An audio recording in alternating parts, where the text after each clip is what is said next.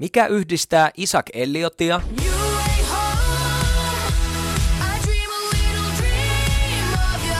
Pete Parkkosta ja monia muita suomalaisia artisteja.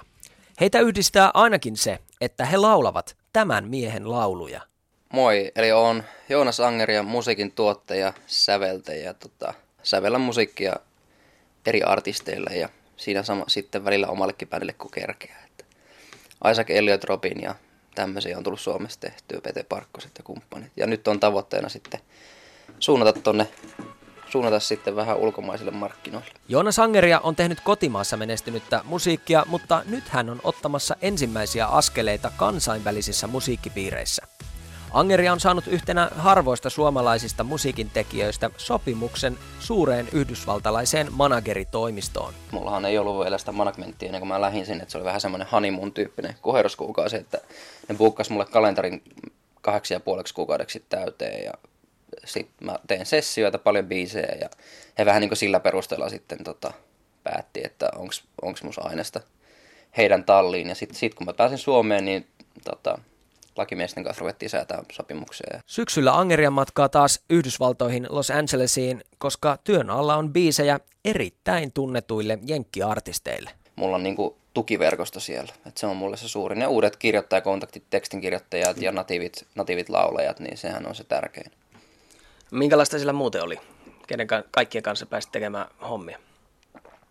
Siis varmaan, varmaan tälle niin tavalliselle kuulijalle, niin ei, ei varmaan hirveästi kiinnosta sanoa, että Tiffany Warzanian, joka on niin kuin erittäin taitava biisinkirjoittaja, ei varmaan sano yhtään mitään, mutta esimerkiksi Tiffany on Ryan Tedderin mentoroima. Ryan Tedder on One Republicin siis laulaja, joka on myös kirjoittanut paljon hittejä, hittejä muille artisteille ja sitä kautta sitten, sitä kautta sitten sain feedbackia, feedbackia Ryan Tedderiltä, kun tein Tiffanin kanssa biisejä, mikä oli mulle iso asia.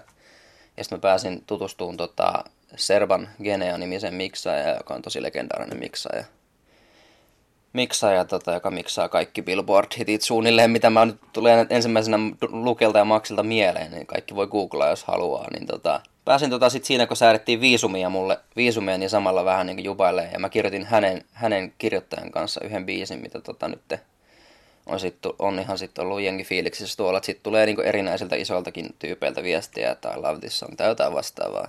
No Joonas, sulla on tässä joku projekti auki, joku biisi meneillään. Voidaanko saada pieniä maistiaisia, mitä kenties on tulossa? Voin mä tästä, tässä tota, tehdään yhdelle jenkkiartistille tässä nyt tota taustaa. Tämä Tiffany, joka mä tämän biisin kirjoittanut, ja tota, mikähän sen kundin nimi, joka, joka oli kanssa tässä mukana? Mike, joo, Mike, niin tota, ne oottelee, että tota, sais, mä saisin tämän pohjan niille valmiiksi sinne, ja ne pystyy sitten laulattaan, laulattaan artistia tähän. Mä oon tänä aamuna vasta aloittanut, ja tota, mä voin soittaa sulle vaikka tosta, tässä on vasta pianoita ja kitaroita ja semmosia.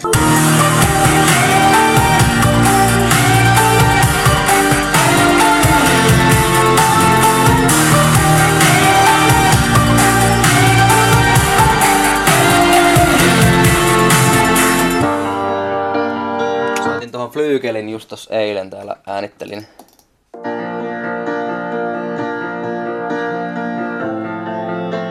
vähän elämää, elämää tuohon, että nuo samplet on liian hyviä, ja sitten kun niitä pystyy aina kvantisoimaan ja taimaamaan, niin mä ajattelin, että mä menen ottanut aina se Juka Flygeliä tuolla, Jukalla on tuossa hyvä tämmönen Yamaha, niin tota, kävi soittamassa. Flygelit saada vähän elämää näiden sampleja sekaan, että se tekee joskus hyvää. Että ei varmaan hirveästi antanut apua, kun oli toi, tai hirveästi antanut makua, kun oli tuo liidi mutella, mutta en tosiaan kehtaa vielä soittaa laulujen kanssa, että ei joku kavalla sieltä varasta hyviä melodioita. onko melodiat just ne tärkeimmät asiat, mitä, mitä biisintekijän täytyy hallita? Joo, joo, kyllä. Siis, eihän siis noita sointaa mä voin lätkiä tuohon niin paljon kuin mä haluan, eikä vaikka mulla olisi huono melodia, niin se ei siitä muutu mihinkään. Että jos se biisi ei toimi, toimi niin kuin tuossa akkarina riparin nuotio ääressä, niin sitten se ei vaan niin kuin mun mielestä harvoissa, tietenkin dubstep skrilleksit on vähän vaikea vetää akkarilla tuossa, mutta suuri osa biiseistä, niin jos ne ei toimi silleen, jos se melodia ei kanna ja liikuta sitä biisiä ilman rumpuja, ilman minkälaisia härpäkkeitä, niin ei se sit se ei ole hyvä biisi. Et kyllä se niin kuin, hyvä biisi tulee sieltä, että se toimii melkein miten vaan. Kuinka vaikeaa biisintekijänä on päässä Suomesta rajojen ulkopuolelle, kansainvälisille vesille? No onhan se vaikea olla. Me jos mä olisin ruotsalainen, niin mä veikkaan, että se olisi helpompaa, vaikka mulla olisi samat taidot, kyllä mä luulisin näin. Ihan budjetilliset asiat, sitten kun ruvetaan miettimään niin ihan niin kuin, että sulla on se valmis tuote ja nyt se pitäisi markkinoida tuonne ulkomaille, niin tulee budjetit ja tietotaito ja tämmöiset vastaan. Ja sitten taas näin biisin kirjoittajan näkökulmasta sen biisin saaminen ulkomaille on tosi vaikeaa, ellei sä itse ole sillä pelipaikoilla. Se tim- timantti siinä kärke kuitenkin muuttaa sinne Losin tai mihin ikinä että meneekään Lontooseen, niin tota, kyllä musta tuntuu, että siellä pitää olla, koska sitten biisin kirjoittaja biisejä on vaan niin miljoonia miljoonia koko ajan, että se on enemmän suhteella pelataanko niillä biiseillä, että jos, jos tuntee tyypit ja siinä biisissä tulee oikeat nimet kirjoittajina, niin se biisin todennäkö- todennäköisyys, että se menee jonnekin, niin on suurempi. Mun mielestä on tosi mageeta, että sä oot sanonut, että sä haluat Billboard-listan ykköseksi joku päivä. Se on sun unelma. Joo. Mulle se on vaan yksi semmoinen maali. Jos jollain on maali, että joka päivä mä haluan omistaa omakotitalon tai rakentaa tai omistaa BMW tai mitä vaan, tai että mulla on viisi lasta, niin mulle se on toi Billboard tällä hetkellä se, mikä niin ajaa mua myös eteenpäin kaiken tämän musan lisäksi. Että sit kun sitä musaa tekee tosi paljon niitä päiviä, että vitsikö ei jaksa, ja on pakko, niin kyllä se on semmoinen, mikä takaraivossa, että kaikki tämä treeni, mikä tahansa pikajuoksia, niin en mä usko, että se treenaisi hirveitä rääkkiä 10 vuotta, 15 vuotta, ja sitten se olisi silleen, no en mä halua kyllä voittaakaan mitään.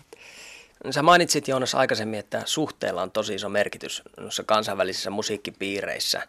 Ja Suomesta niitä suhteita ei vielä ainakaan kovin paljon ole, mutta nuorempi polvi pyrkii aika aktiivisesti. Henri Lantz, sinä, Joo. monia muita on tulossa biisintekijöitä. Henri Salonen ja mä voisin sanoa, että niin biisintekijöitä tota, Kirjosen Tuomas eli Kasmir mun mielestä semmoinen niin kuin, hän on ehkä mun mielestä vähän vähemmän tuottaja, enemmän niin biisinkirjoittaja. Hänellä on ne vahvuudet, mitä taas mulla on vähän heikkouksia. Että se on niin kuin, enemmän semmoinen, niin kuin, joka keksii konsepteja ja hauskoja melodioita ja tämmöisiä. Mä dikkaan hänestä tosi paljon, ja sit, niin kuin, jos mietitään vaan suomalaisia.